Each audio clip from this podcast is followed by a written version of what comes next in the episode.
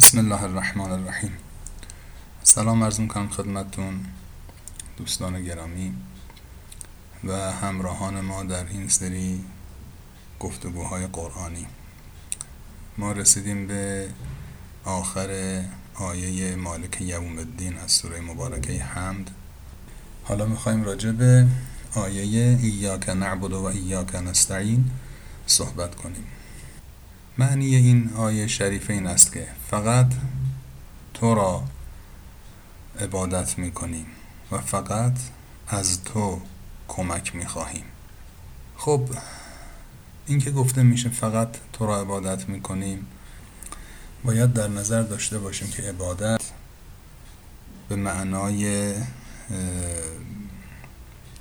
اطاعت محضه. نه فقط اینکه به ظاهر ما یک سری اعمال و آداب و رسومی رو انجام بدیم. مثلا نماز بخوانیم با همین شرایطی که می‌دانیم رکوع کنیم سجده کنیم تشهد بگیم. یا مثلا روزه بگیریم یا خمس و زکات بدیم یا حج بریم و سایر عبادات. عبادت اینها به اصطلاح مظاهر و مصادیقی از عبادت هستند. عبادت یعنی اطاعت محض. برای اینکه معناش بهتر روشن بشه این نکته رو عرض می‌کنم که عبادت در زبان عربی ازش کلمه عبد مشتق شده. عبد یعنی برده.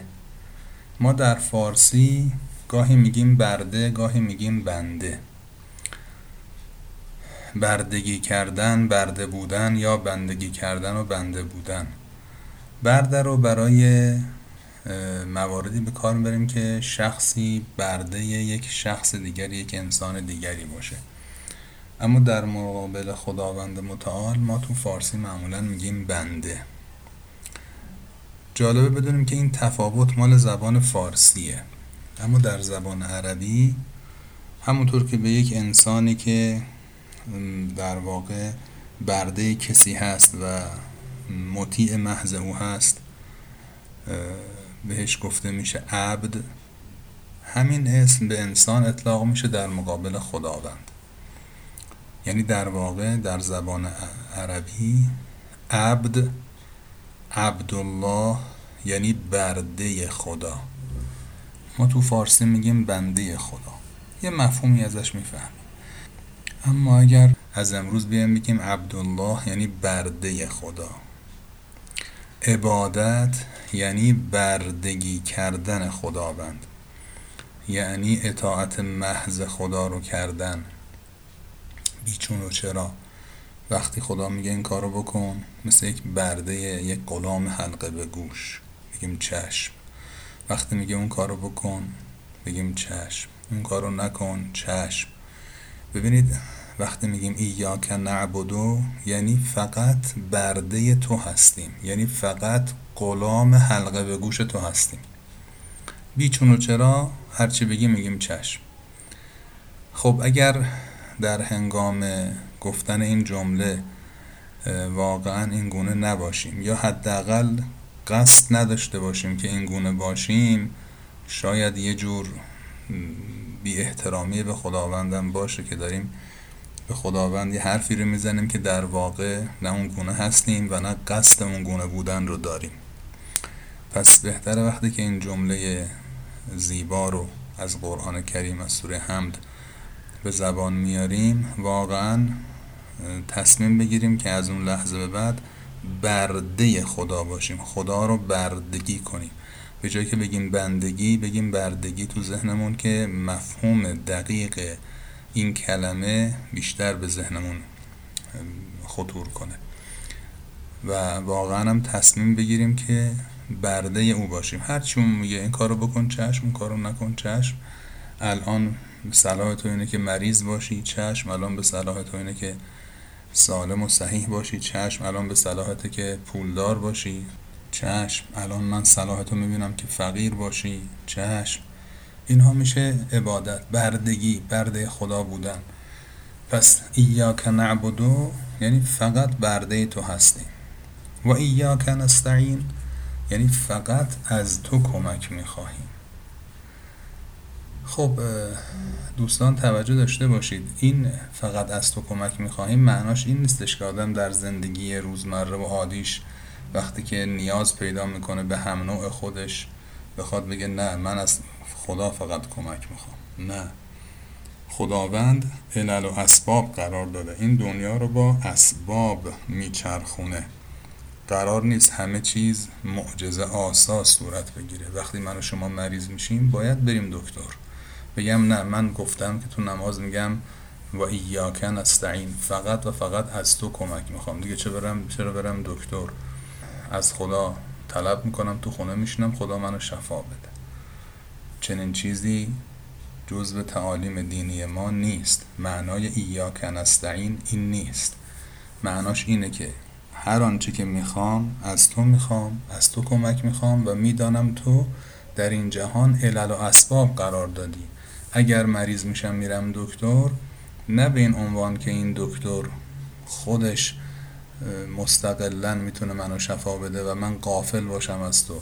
می‌دونم کار به دست توه. از تو می‌خوام. آنچه برای سلامتی من لازمه به ذهن این دکتر بیاندازی. شفای من از طریق او به من برسه ولی به دست توه. اگر فرض فرمایید تو زندگی نیاز پیدا می‌کنید که کسی دستتون رو بگیره کمکتون بکنه نباید بگیم نه من گفتم و ایاکن است این فقط و فقط خدا. خب اینای دیگرم خدا علل اسباب قرار داده. اما اگر بیایم بگیم که چرا برم پلو اینا؟ میرم پلوی خدا که توانمند تره این شرک ها. چون شما یه توانمند قائل شدید یه توانمندتر که این دومی خداست خدای شماست. حالا که اون اولیه سرتاپا عجزه. توانی هم که داره خداوند بهش داده. پس اگر شما نیاز پیدا می‌کنید به کسی به دوستی به آشنایی به هم نوعی به کسی که تو یک حرفه ای ارز کنم که توانمند همطور مثال زدم پزشک مثلا و امثال اینها اگه کسی بیاد بگه چرا برم پلو این میرم پلو خدا که توانمندتره این شرک این توحید نیست. باید بگید میرم پلو این آدم ازش می‌خوام کار منو انجام بده منتها قبلش از خدا می‌خوام که خدا یا تو اگر صلاح منه این علل و اسباب بشه برای کار من. اگرم صلاح نیست که بعدش خب یکی دیگر رو پیدا می‌کنم. قرار نیست کارهای دنیا همه چیش با معجزه صورت بگیره. پس ایاکن این معنیش اینه که دنبال علل و اسباب ظاهری میرم ولی می‌دانم که همه چیز به دست خداونده. خداونده که اگر بخواد این شخص می‌تونه کار من را بندازه اگر نخواد این شخص نمی‌تونه کار من را بندازه. اگه خدا بخواد این پزشک می‌تونه منو شفا بده اگه خدا نخواد نمی‌تونه شفا بده. و همینطور مثال های دیگه. پس معنای این که ما فقط از خداوند کمک می‌گیریم این است که بدانیم اون کسانی که میریم که کمکمون کنن تو زندگیمون بدانیم همه اینها به قدرت الهی و مشیت الهی دارن زندگیشون می‌کنن و کار می‌کنن و شاید قسمت باشه که مشکل من به دست این آقا یا خانم مثلا حل بشه. مشکل من بیماری من به دست این خانم دکتر یا آقای دکتر حل بشه. ماشین من به وسیله این مکانیک مثلا درست بشه یا به وسیله اون یکی درست بشه.